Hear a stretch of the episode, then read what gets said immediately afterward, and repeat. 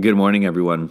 Welcome to day eight of the Move Church Advent audio devotional that we've been doing. Uh, today is Wednesday, December 8th.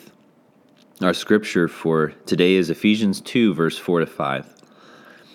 But God, being rich in mercy, because of the great love with which He loved us, even when we were dead in our trespasses, made us alive together with Christ.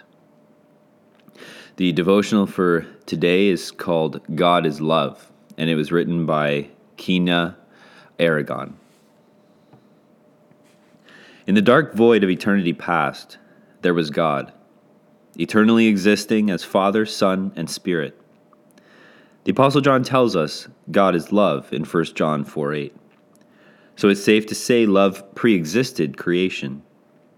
Our Creator, even before he could be called Creator, has always existed in a unified community of love. The Father has always poured out delight in His Son, who is the radiance of the glory of God and the exact imprint of His nature, as Hebrews 1 3 says. Love has forever flowed between Father, Son, and Holy Spirit. But love, by nature, spreads. It moves outward. When God said, Let there be light, it was His Word, His own Son, that accomplished the task. The love the Father has always had for His Son, in a sense, spilled over to make creation. By His great love, God made us in His image, His representative sent to proclaim His glory and worthy, worth all over the world. You know what happened, though? Our greatest grandparents, Adam and Eve, turned against the loving heart of God. And since then, we're all born, as our passage says, dead in our trespasses dark as the pretemporal void and ripe for God's judgment. But God, that glorious phrase, is rich in mercy. His rivers of kindness never run dry. This God, who is love, spoke again. He sent to us His word, clothed in flesh, Jesus Christ.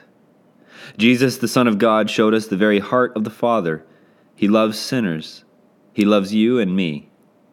Christ died in our place as the wrath soaking substitute to make us beloved children of God. But God spoke yet again. He called you, you who were dead in your sins, by the power of His Spirit to become alive with Christ. He said again to you directly this time, Let there be light. Why would God pursue a rebel like you or me? Why would the hero die for the villain? It's because of the great love with which He loved us. Just as God's Trinitarian love spilled over to make creation, so his Trinitarian love burst forth to recreate a fallen humanity.